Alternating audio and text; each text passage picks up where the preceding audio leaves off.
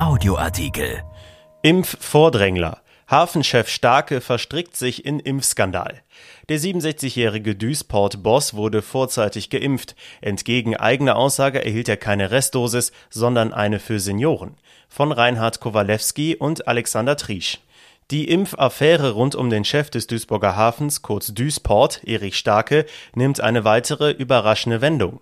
Nachdem unsere Redaktion ihn am Montag gefragt hatte, ob es zutreffe, dass er am 13. Januar schon in einem Duisburger Altenheim gegen Corona geimpft worden sei, in dem er im Beirat sitzt, hatte er dies über den Pressesprecher von Duisport zugegeben.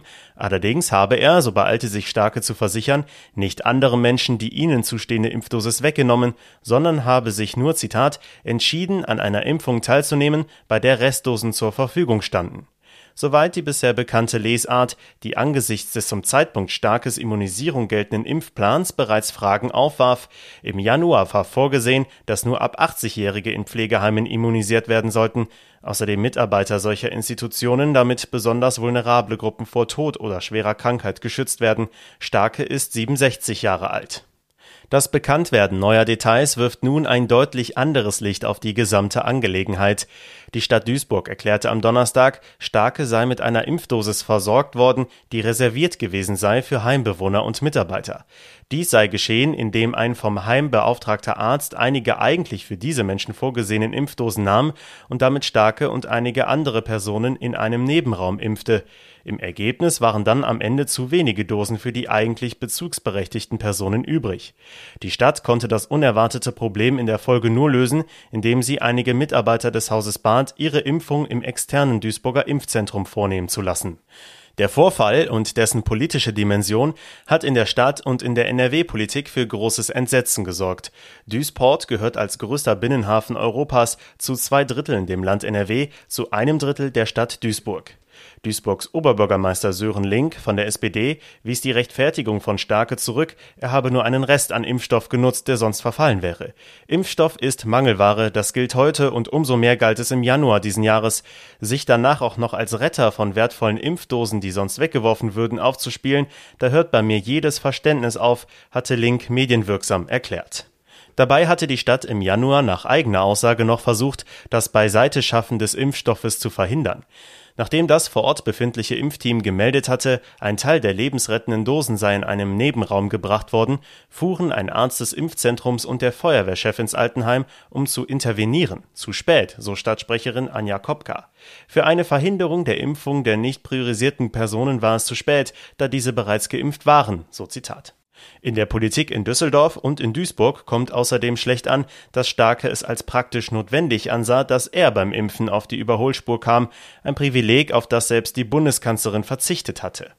Der Duisburger Hafen sei als systemrelevantes Unternehmen eingestuft worden, ließ er mitteilen. Alleine im ersten Quartal sei ein halbes Dutzend Auslandsreisen erforderlich gewesen, die, Zitat, mit langen Quarantänezeiten nicht vereinbar gewesen wären. Im Klartext, aus seiner Sicht war es also richtig, vorrangige Behandlung zu beanspruchen, um den Unternehmen zu dienen.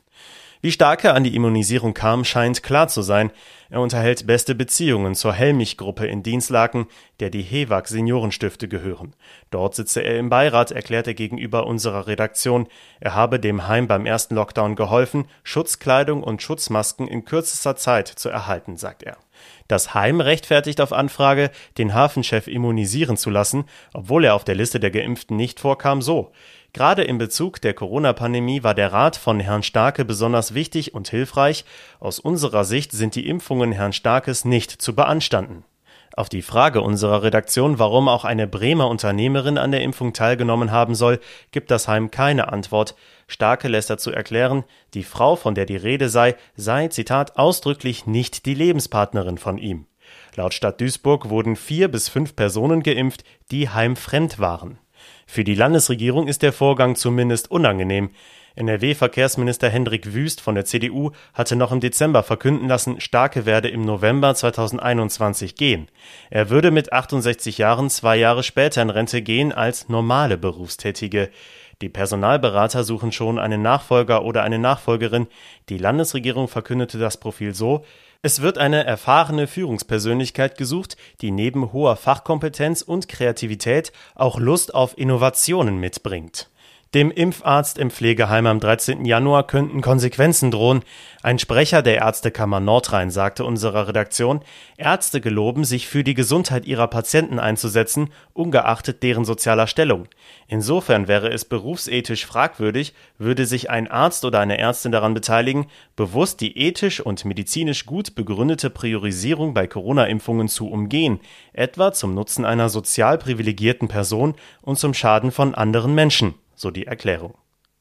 Dieser Artikel ist erschienen in der Rheinischen Post am 26. März 2021 und auf RP Online. RP Audioartikel.